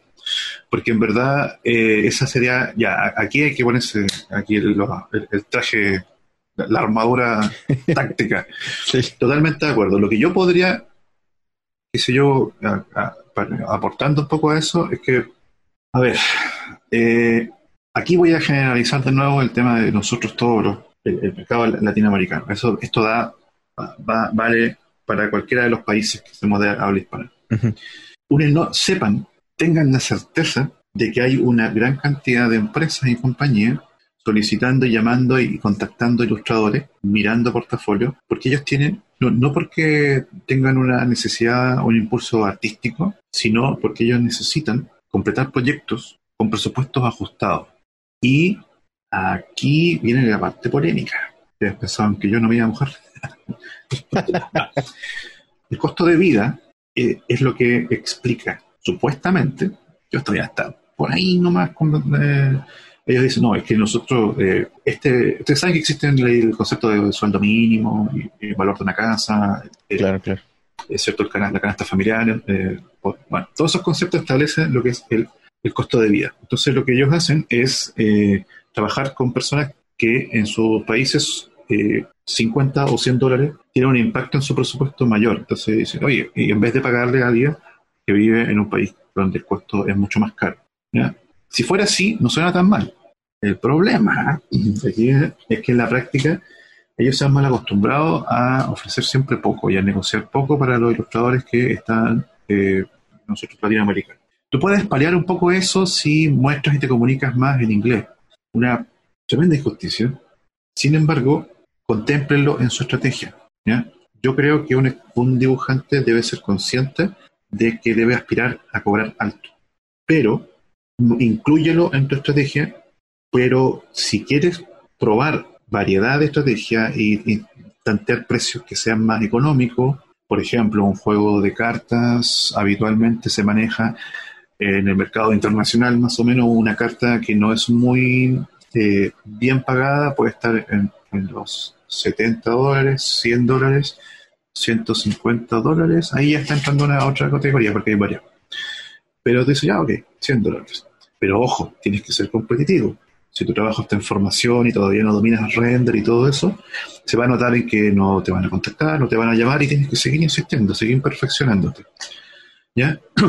Pero si tú tienes un trabajo mm, bien realizado, no te tires al suelo porque vas a estar fomentando esa mala praxis por parte de las empresas. Y yo considero que en la gran escena, y me atrevo a decir que es una mala praxis, porque no siento que éticamente sea correcto que ellos deban siempre ofrecer menos eh, a un ilustrador dependiendo del país en el que De hecho, he tenido tantos trabajos a lo largo de los años con, con situaciones distintas, a eso me refiero, que son distintos, tantos, son distintos casos, el que ya tengo mucho más claro que la gente, las empresas que son éticamente más sólidas y todo, se comportan de una manera y no suelen hacer esa distinción. A veces se ven obligados porque son proyectos que están comenzando, claro. pero esa excusa no es eterna.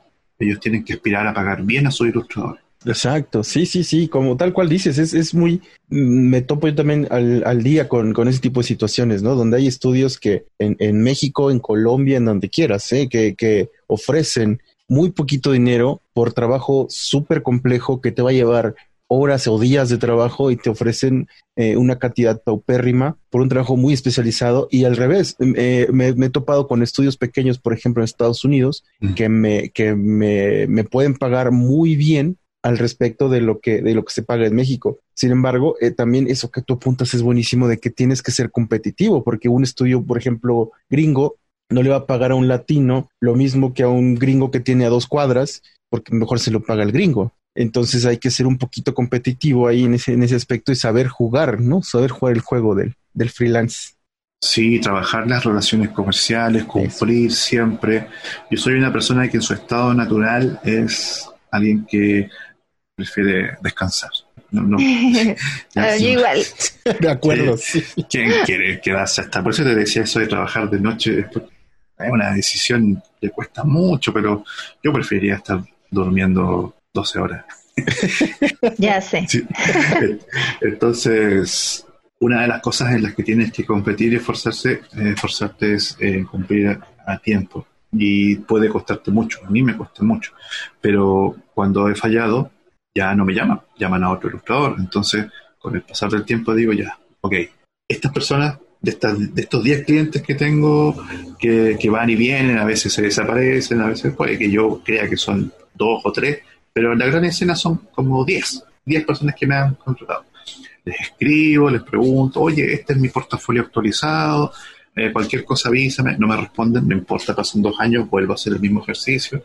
Tienes que trabajar esa relación al tiempo ocurre eh, y ellos eventualmente te van a ir contratando y si tú respondes rápido, les, eh, haces un buen trabajo y en poco tiempo, ellos van a decir, puedo contar con esta persona. No es solamente que dibujes bien y que tu técnica sea maravillosa y que tu producto sea deslumbrante o que vayas a ser un super genio.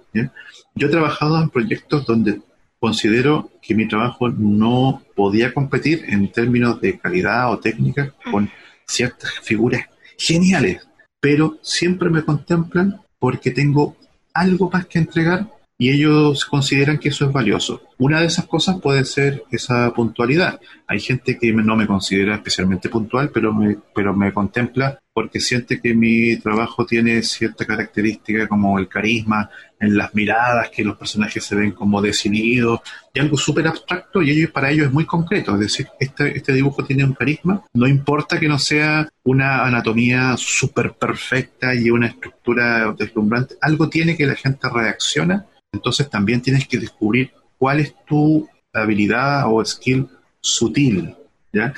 Esa cosa que, que no no lo puedes englobar tan, o eh, catalogar tan fácilmente, como les digo, puede ser algo así como una temática que domines, puede ser un detallito. Y bueno, tú has hecho ilustración, obviamente, has hecho eh, para cartas, para videojuegos, has dado clases, has hecho cómic. ¿Qué te falta en, en tu bucket list por hacer? Ah, bueno, es que es difícil, pero si las pudiera nombrar, a ver, yo cuando era estudiante de secundaria, mi sueño era trabajar en efectos especiales. Me encantaban películas como Aliens, uh, quería hacer efectos prácticos, cosas con látex, y es algo que hasta el día de hoy me llama mucho la atención. Yo creo que una cosa que me gustaría hacer sería escultura, eh, escultura en 3D. Sigo varios amigos que hacen eso y yo siento una sana envidia porque digo, pero sé que eso es una curva de aprendizaje que tendría que parar de hacer esto y enfocarme o especializarme. Ya no lo puedo hacer de turista. Exacto. Me gusta mucho la animación, pero sé que es otro planeta, tendría que conseguir una reencarnación extra para poder aprender todo lo necesario para hacer animación. Y con los y la historieta y los cómics es lo mismo. A pesar de que yo siento un profundo amor por la historieta y, y, un cómic me ayudó muchísimo a conocer eh, eh, a otros artistas y a, a entrar en este mundillo, no siento que yo pudiera naturalmente hacer un cómic, porque se necesitan habilidades que, son muy especializadas, porque yo naturalmente no tengo. Tendría que dedicar unos 10 años a, hacer lo que ellos hacen. Entonces son cosas que me gustaría hacer, pero no creo que pueda realmente... Prefiero leer un buen cómic a, intentar hacerlo por mí mismo. Hay en esa categoría hay cosas que ya no voy a hacer. ¿Y algún cliente o proyecto de ilustración el que dijeras, ese quiero, ese me gustaría mucho? Ah, bueno, en ese sentido, si fuera ilustración, claro, me gustaría mucho hacer material de autor, compilaciones, Mira, ahora ya no lo veo tanto. O sea, eh, cuando yo empecé en esto, eh, tenía mis autores favoritos y había un formato que se vendía mucho, que eran portafolios de, de póster o ilustraciones. Quizás los que más me vienen a, la mente son los de Luis Rollo o de distintos autores. También pueden encontrar de los clásicos Fraceta, que, Fraceta, sí. gran inspiración y, mi ídolo, ya. Pero hoy en día no estoy seguro si ese formato funcionaría. Bueno, el tema de los videojuegos también es algo que que algún día, pero es que son proyectos tan, bueno, hay, los videojuegos pueden ser indie, pueden ser cosas monstruosas, pero siento que si en ese abanico eventualmente pudiera colaborar conceptualmente con alguna productora, eso sería también algo entretenido y desconocido, hermoso y desconocido. Seguro te iría muy bien en, en el campo de los videojuegos. Yo tengo la impresión de que tu estilo se presta mucho para esa área. Ay, muchas gracias por el voto, me encantaría hacer algo, pero es que indirectamente el trabajo sí ha estado ligado, pero siempre en la parte promocional. Es como, como el tema de alguna portada o, y, o, en el caso de lo mismo de las cartas de Hearthstone que caben como, Pero en la parte de concepto, la verdad es que sería entretenido. Sí, seguro que sí. Y ya para terminar, la pregunta que nos encanta hacerle a todos los que vienen, disculpen los coches que están afuera. Em, si vivieras en un mundo de fantasía, ya sea de juegos, de cómics, de anime, de lo que tú quieras, ¿cuál sería y por qué? Anda, difícil, me gustaría ser un vigilante como Batman, pero creo que, no sé, me caigo en una bicicleta y no voy a caer de, un balcón. Usted tengo vértigo. Sería como un, vigilante, pero, siempre cuando estés como en el primer piso. en una ciudad que no tenga tantos rascacielos. Eso, eso sería se va como de, arquitectura colonial. Ah, mira, todo lo que es fantasía, lo que llaman alta fantasía, de eh, espada de brujería, pero es que la pasan tan mal, si jugaron The Witcher 3, oye, pobre gente. se te quitan un poco las ganas de vivir un, mundo así, está, lleno de está lleno de criaturas buenísimas. Ah, bueno, por ese lado de la aventura, sí, por supuesto. Oye, está difícil, ¿eh? Porque mis géneros favoritos son por ejemplo, ya en personajes, todo lo relacionado con la espada de brujería, con el bárbaro, eso es lo que a mí me eh, más me gusta y, siento una nostalgia porque, no, bueno, hoy en día lo más parecido son cosas como los videojuegos tipo de God of War o no sé cómo es la, el género de bárbaro. Exacto, Dark Souls y todo eso. Sí, pero, pero me gusta ese género porque, sobre todo con la, los parámetros y la lógica del discurso del género de bárbaro, porque a pesar de que son condiciones infrahumanas, la gente, es el, es el, tema que eh, la vida humana peligra a cada momento, hay mucha injusticia, pero siento que hay una cosa vigente en el discurso de los bárbaros, porque habla mucho de, de, lo que es la rabia o la ira por la injusticia. No es eh, eh, la, en, Conan el Bárbaro y todas estas historias de, de, Robert y Howard y todo, especialmente las de ese autor, el creador de... Eh, el, bárbaro es una figura que es más animal, pero tiene un nivel de lealtad bien concreto, una figura poderosa, pero no es prepotente. Odia la injusticia y por eso eventualmente eh, termina siendo de antihéroe también. Entonces son cosas que no digo que hoy voy a salir en la calle y quiero que suene el soundtrack de Conan de fondo, Mentira, sí me gustaría.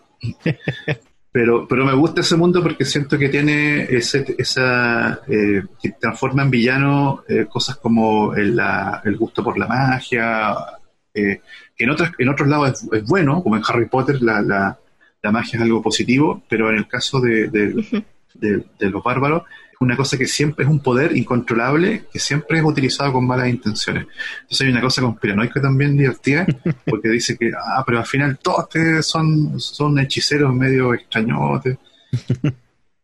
Me gusta esa búsqueda como de la transparencia que tiene el mundo de los bárbaros, de la simpleza, que, eh, rechaza todo lo que es como la figura como más retorcida, ladina, de lo sarcástico. Me gusta. Quizás esa.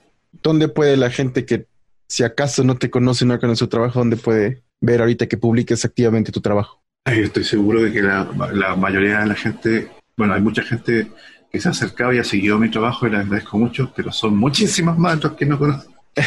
Así que la difusión te agradece. Bueno, a ver, actualmente estoy intentando enfocarme en, en una de las redes sociales que, que tengo, que es mi Instagram. A pesar de que Facebook eh, es como la casa de casi todo lo que voy actualizando, me voy a enfocar un poquito más en Instagram. Así que ahí pueden buscarme como el Grimlock, que ya se quedó como mi seudónimo, porque era un juego prácticamente por justamente DeviantArt. Ujú. Ya quedó el nombre de Grimlock, el del tiranosaurio que transforma en DeviantArt uno. DeviantArt de- nos marcó en muchos aspectos de- en cuanto a seudónimos y cosas, definitivamente. Sí, es cierto. Instauró esa casi todos nosotros ya, ya estoy siempre con el tema de aquí pongo Mauricio Herrera, pongo el Grimlock. Y al final el Grimlock es más sencillo. Oye, eh, escuchar a alguien de- de- que no habla español, dice Mauricio Herrera, o, o- o un oriental, eso sí que fue es el Ela. Estaban un día entero así, el Ela, el Ela. Era un hongkonés. No, y me preguntaban una vez para un evento que se hizo en Hong Kong, eh, eh, eh, tenía ahí unos anfitriones que eh, me decían, oye, y llamaban a su amigo y decían, mira, el, el Ela, o sea, el Ela. Y me preguntaban, y de repente llegaba uno al otro día súper orgulloso y decía, Mauricio. Lo dije bien, me decía, casi. casi. Entonces dije, ya, Grimlock, ya, Y llegan y Glimlock. Grimlock. Oye, Mauricio, antes ya la última, palta o aguacate. Ah, Oh, esa fue, esa fue. Hasta se trampa. empañó, hasta se empañó la cámara. qué difícil. Mira, falta muy corriente. Sí, sí. No. Ay, Mauricio, pues muchas gracias, Mauro, querido, por tu, por tu tiempo, Eh. por el espacio, por, pues por la masterclass que nos diste ahorita. Muchísimas gracias. oye. Sí, muchas gracias. No, gracias a ustedes por escuchar y tantas cosas en las que de varío, porque ahora ya te tengo que regresar a hacer los trabajitos estos de, de- tan divertidos. Ahora me, me tocó hacer algunas cosas de eh, unos personajes bes- mitad bestia, mitad humano, no furros, sino que unos personajes ahí de, Para, para Ino ya todo siempre es furry, así que Ya, pues ya. Tengo tres amigos que me van a insultar. Oye, ¿qué te pasa con los furros? Saludos también al Mago Lobo, Al mago, ¿no? sí. a mi hermano. tu hermano, sí. Los lo juntaban con el Mago Lobo, lo sacaban fotos y decían, mire, no, ¿Quién no es una leyenda. Sí, me acuerdo. Ay, aquellos tiempos, hombre. Sí, pues. Pues muchas gracias, Mauro, de verdad. Gracias. No, muchas gracias a ustedes, que estén muy bien. Un Igual, abrazo. igual, igual. Y esto fue la entrevista o la charla o la masterclass con Mauro Herrera. Realmente han sido tips buenísimos, han sido anécdotas buenas también. Ah, siempre platicar con Mauro es, es muy inspirador y enriquecedor. estuvo muy padre. Yo la verdad eh, es la primera vez con la que en la que hablo con él, pero yo lo conocí, o sea, ya conocía su trabajo antes, pero cuando lo vi por primera vez fue en el Illustrator Deathmatch que estuvimos ahí platicando y de verdad sí fue así como de esas veces que es todo muy inspirador, así de, ay, qué padre. Sí, sí, sí. Entonces, es muy, para mí es muy surreal pensar que ya aquí uno lo está entrevistando y platicando con él y todo. Es muy chistoso. ya sé, así pasa cuando tienes un podcast como este. Así es. Ay, bueno, pues les recordamos nuestras redes personales, renatagp.art en Instagram, guion bajo arte en Twitter, arroba D-I-V-H-I-N-O, divino con H intermedia, su servidor. Y bueno, esta semana han pasado algunas cositas como que Alan Moore se volvió a volver loco. Ay, este pobre Alarmur, o sea, yo, yo nada más digo, si este señor ya debe de estar harto de que le sigan preguntando de los cómics, él ya lleva, o sea, sí, sí, sí ha seguido trabajando en él, pero como que lleva desde hace 20 años queriéndose retirar y que ya lo dejen de estar molestando. Eh, y hace poquito, pues, tuvo una entrevista con el Deadline, donde le preguntaron, así pues como siempre lo hacen, así de qué piensas de los cómics, qué onda, este, tú qué opinas del estado de las películas y el cine en estos momentos, y él así de estoy harto de todo y odio que odio que, que, o sea, pues que todas las películas sean ahora como de cómics. Me dio risa porque fue como, yo lo sentí un poquito como hipster desde su corazón, porque él dijo algo tipo, antes no había tantos adultos interesados por estas cosas. Antes esto era para la gente trabajadora y para los niños. Y de pronto ahora hay un montón de clase medieros eh, coleccionando novelas gráficas, así como que todo enojado de que el medio ha evolucionado y ha cambiado, ¿no? Donde sí sentí que fue como de, ok, señor, ya, o sea, yo entiendo su frustración, pero no invente. madre! ¡El pepino se volvió loco! Ya siéntese, tío. Ya, por favor, ya no le escriban Ron al tío.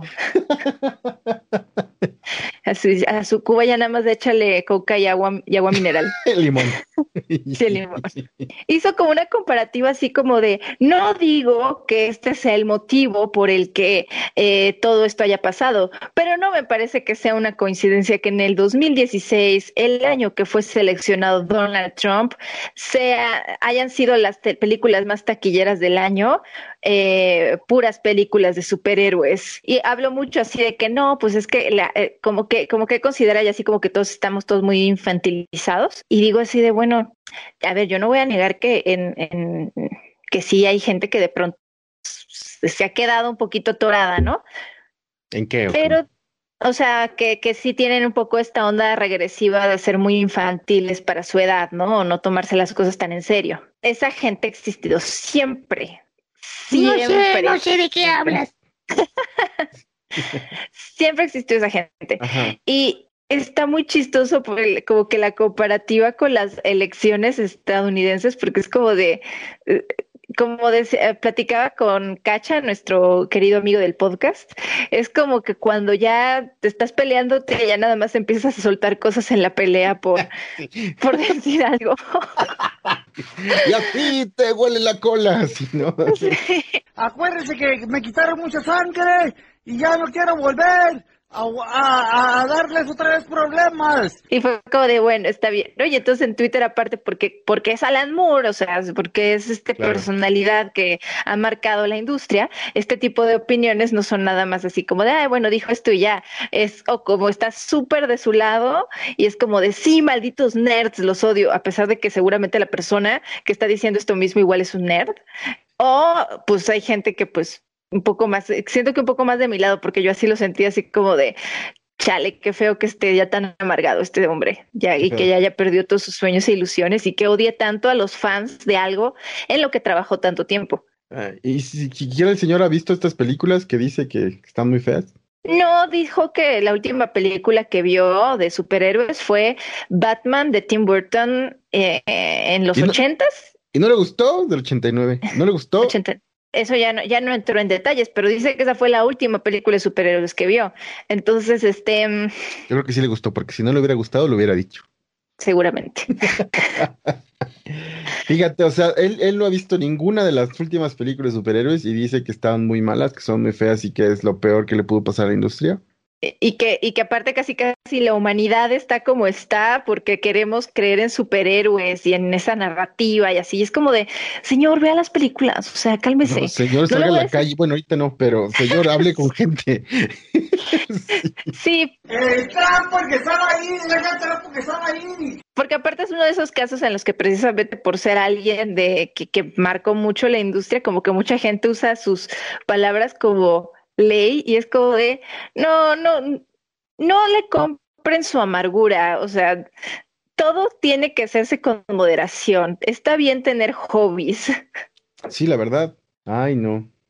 No, no, no. Pues sí, como dices, ya no le den Ronald Oye, esta semana, esta semana pasó algo bien padre, ¿no? Dentro de la, de la New York Comic Con, en un panel virtual que hicieron con los, con el, los casts y el productor, el cast y el productor de la nueva serie de los Animaniacs que está pronta a estrenarse en Hulu, soltaron un clip de cómo va a ser. Sí, sí, sí, ya lo vi. Y han ido soltando, no nada más el clip, sino han ido soltando previamente, eh, no sé, eh, la comparativa con el rediseño de los personajes, ¿no? Que han sido retocados, actualizados un poco, eh, y, y, ahora soltaron este, este clip ¿no? Que es como, eh, alude a, Jurassic Park, que también es Steven Spielberg, ¿no? Sí. Y, sale Steven Spielberg y tiene, está ahí el, doctor Alan Grant, ¿no? Y bueno, los personajes justo en este momento tan icónico de la película y del cine ya, de- donde, ven por primer- donde ven por primera vez un dinosaurio, ¿no? Sí, sí, Eh, sí. eh, y es lo que ilustran con los Animaniacs, que en lugar del dinosaurio, pues son los hermanos Warner. ¿Cómo lo viste? ¿Tú qué opinaste de este corto, de este teaser? Me gustó, sí creo que se mantiene muy fiel a la serie original y siempre es divertido ver como las referencias que hacen, o sea, eso es algo que hacían desde antes. Eh, entonces, pues este me da un poco de confianza de que sí lo van a hacer chido. Mantienen, ¿no? La esencia completa de los Animaniacs. Hablan de que también vuelve Pinky Cerebro. Eh, es, es, es muy bonito. Yo sentí muy bonito. Sí, sí, sí, está padre. Eh, obviamente una parte de mí todavía tiene como miedo de, de lo que se avecine, porque así me pasa ya con todos los remakes, pero este tráiler me hace ser más optimista. Sí, o sea, Hulu es de Disney. Entonces van a sacar Animaniacs en Hulu, Warner. O sea, ya también Disney va a comprar Turner. ¿Por qué no lo sacaron HBO Max? No entiendo. Alguien que me explique. Yo tampoco entiendo, yo estoy hecha bolas. Es lo único que, que, que no entiendo, porque todo lo demás está perfecto. Sí, y también justo, eh, Soul de Pixar la van a estrenar en, Disney Plus, igual que Mulan. Yo la verdad, ¿para qué? ¿Por qué nos esperan un poco? Ya sé, esa sí me daban muchas ganas de verla en el cine, la verdad. Y pues yo siento que en Disney Plus es como de, ok, habrá quienes sí tengan ahí ya su, su cuenta Disney Plus y todo, pero pues es más, la, la van a tener también en, no sé, otras páginas no muy legítimas, súper rápido, así, en tres instantes. Sí, bueno, y, y es, bueno, desde la perspectiva mía personal, eh, estrenarlo ahí es perder dinero, es ya decir, perdió, perdimos con esta película lo que sigue. Sí, quién sabe, o sea, yo, este, yo, yo no sé si están esperando que este sea el jale para que mucha gente se inscriba a Disney Plus. Disney Plus, ¿cuándo llega a Latinoamérica? Creo que el 17 de noviembre. Sí, 17 de noviembre, entonces creo que ahora sí van a tomar en cuenta Latinoamérica, ¿no? Ahora sí, ¿no, Disney? ¿O saben qué? No la pienso ver. Y menos porque las, las críticas están saliendo ya en, en sitios de, de animación, de información, de revistas de animación, eh, como Cartoon Brew, reseñas donde eh, la Soul eh, es eh, una meditación en- de la vida de Pixar, o sea, de- hecho por Pixar, eh, una meditación de la vida, la muerte y el jazz es la película más ambiciosa de Pixar en años, ¿no? Con ese tipo de títulos, a mí no me da confianza. No me da confianza. Ah, fíjate que yo sí tengo muchas ganas de verla porque pues sí, o sea, sí me llamaba la atención, sobre todo porque ya, porque no era Toy Story 4, ¿sabes? Entonces es como, como que eh, tenía, sí me daba como que ganas de verla, pero pues em, no estoy tan contenta de que sea, que tenga que ser por Disney Plus, la verdad. Pero Yo- bueno, también entien- entiendo que ahorita todo el mundo está viendo cómo se adapta. Quitando Coco, creo que, uff, desde, no sé desde qué película eh, me dejó de interesar Pixar. Realmente. Oye, fíjate que sí. Lo que pasa es que a mí- lo que me interesa es como, eh, como por el hecho de que es algo, al- una propiedad nueva, ¿no? O sea, de alguna manera. Pero, Inside Out también lo pues, fue. Hasta ahí, sí. O- Oye, otra cosa, es una semana de locos, porque también Netflix anunció que va a soltar seis o va a estrenar seis películas animadas originales cada año. Eso anunció el, su co-CEO Ted Sarandos, que es el que el encargado de contenido eh, eh, animado, ¿no? O sea, el-. ¿cómo ves? Eh, a mí me da gusto porque quiere decir que va a haber muchas producciones pasando en el año. A mí lo que me dio mucha risa es que ya sabes que yo estoy en Twitter todo el tiempo. Eh, había muchísima gente escribiéndoles a los de Cartoon Brew, así como de es imposible sacar buenas películas animadas de calidad este, en un año. Y yo así de, oh, esta gente está muy acostumbrada a ciertos modelos de económicos que, pues no, o sea, ellos hasta creen que esto no va a ser Pixar o no va a ser eh, Disney, van a ser producciones como las que nosotros ya conocemos, No, que son, ser salen todo. en chinga. Pueden ser de todo, y no necesariamente, o sea, porque para que digas, dice que a partir del 2022 quiere decir que ya hay películas produciéndose ahorita, a lo mejor en 2022 se estrenan seis y después se echa para atrás, ¿no? Y nada más está queriendo generar eh, eh, este tipo de revuelo y que se hable de esto, ¿no? A lo mejor es una estrategia, no sé. Pero como dices, pueden ser películas de bajísimo presupuesto, pueden ser así super autos de, pueden ser a lo mejor no sé, pues, igual y algunas sí en 3D, eh, algunas nada más van a ser coproducciones. Hay muchas formas de sacarlas, Y aún así, supongamos que no, que todas las produce Netflix, pues involucraría una inyección de capital tremenda. Ya ni siquiera digas para sacar calidad Frozen, o sea, técnicamente hablando, calidad Frozen o calidad Soul, ¿no? Vamos a hablar de, de, de, de que pues involucraría, o sea, cada una de esas películas cuesta 250 millones de dólares o 300 millones de dólares. Para sacar seis de esas, pues involucraría un montón de dinero y muchos años de trabajo. Si va a sacar eso al año, quiere decir que desde ahorita ya lo están produciendo. Sí, Entonces, es lo habla, que yo creo. habla de muchas cosas. Habla de que no vienen así, como tú dices, así acertadísimamente. Habla de que pueden ser coproducciones donde nada más va a meter dinero y ya. Eh, habla de que son muchas posibilidades. Eh, creo, de todas formas es muy arrojado producir tanto, pero pues ¿qué tanto está produciendo realmente Disney al año? Un montón. O sea, nada hay que meterse a ver, lo, como lo hicimos apenas, ¿no? Los realities. Vamos a ver qué realities hay. Hay un montón de realities de, de, de, de Netflix que ni siquiera habíamos visto jamás, ¿no? Que porque el algoritmo no nos los presenta. Ya están. Realities. Hay animes en los que son originales o los que le inyecta dinero y ahí están estrenándose películas también de bajísimo presupuesto de Brasil, de México, de un montón de lados que ahí están. Entonces, no, no me parece, no me parece algo imposible. Me parece que es, va por ahí la, la, la, la pedrada. Sí, aparte que, pues, a ver, que hayan dicho eso, que eh, como decíamos, no quiere ser que, decir que es como de, ah, se acabó una, ah, ahora vamos a empezar con la otra, ah, y ahora vamos a empezar con No, la otra. Es como no. de, es, no, por supuesto que no, o sea, van a ir saliendo así, pero pues a lo mejor una les toma dos años, otra a lo mejor un año, otra a lo mejor tres años. Entonces, ustedes, eh, los, este, las empresas tienen las maneras luego de manejar este tipo de tiempos y cosas. Claro, aparte no van a ser las seis mm, megaproducciones, ¿no? Por ejemplo, este año estrenan la de la de Glen Keane, el año que entra estrenan otra, en otro año estrenan otra, y ahorita ya firmaron la otra de la de Shannon Tindall, la que está la, que, la que escribió el director de Cubo, que va a, a dirigir el director de uno de los tres directores de Spider-Verse, Peter Ramsey. O sea, ya, ya, así van a ir estrenando, ¿no? O sea, ya están anunciando nuevas producciones y nuevas producciones y va a haber una fuerte, a lo mejor dos al año, pero no van no van a apostar todas sus canicas en eso. No lo van a hacer, van, no van a apl- aplicar un DreamWorksazo, ¿no? Lo que le pasó a DreamWorks, que por andar queriendo sacar dos y hasta tres al año, pues se les cayó todo. Pues sí. A mí por lo pronto me da gusto, porque te digo, me da, me da confianza cuando hay más este producciones avanzando, es, es que va a haber trabajo, entonces eso a mí me da gusto. Pues sí, no, mientras se siga manteniendo o se siga invirtiendo en la animación, va a haber trabajo para todos. Exacto. También en, en noviembre estrenan la nueva serie de los ponis, que se ve bien chistosa. Ay, ya sé. Me da risa Y- porque esa es otra que entra en- dentro de la tendencia de, de todos, pero como bebés, porque es como lo que le van a hacer a Weaver Bears, eh, los ponis también y así. Y es una tendencia que de hecho eh, a Chucho Calderón la ha comentado mucho antes, así de que todos los vamos, todos en bebés Ah, ahora es como que una corriente que, que está regresando. Oye, sí, pero, pero bueno, los, los Weaver Bears se ven horribles, se ven súper pretenciosos. ¿Por qué, por qué cancela la serie para hacer esta mamarrachada cuando la serie era muy buena solita y pudo haber continuado?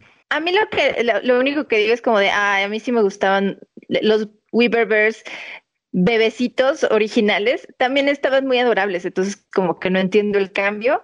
Tampoco lo, tampoco aborrezco lo que vi, solo digo, "Eh, me gustan más los originales. Yo sí, porque es pretencioso, es totalmente hacia el anime, súper pretencioso para abarcar ese tipo de público. No me gustan. Cuando ya son así los productos así hechos exactamente terriblemente para vender y tan descarado, no, ya no me gustó. No, por eso nunca consumí ni Pokémon, ni Yu-Gi-Oh, ni Yu-Gi-Oh, ni Digimon, ni nada de eso, porque pues ya, o estaban bien padres. totalmente descarado. Digimon es buenísimo. Oye, y pues ya antes de terminar, eh, pues para platicarles a los que no lo han visto, está, colgamos el- o publicamos el, el live que hicimos el sábado pasado en Facebook, ahí lo pueden ver. Platicamos un poquito de lo que tenemos planeado para el mes, para terminar el mes, que ya estamos trabajando en eso. Nada, estoy esperando que termine de llegar. Y ya para grabar los videos que, de los que hablábamos, estuvo padrísimo, la verdad, muchas gracias a todos los que estuvieron ahí, los que participaron, los que se asomaron. Muchísimas gracias. Gracias, gracias por pasar a vernos. Sí, y pues creo que ya es todo por ahora. Nos vemos, que estén bien. Nos escriben. Bye.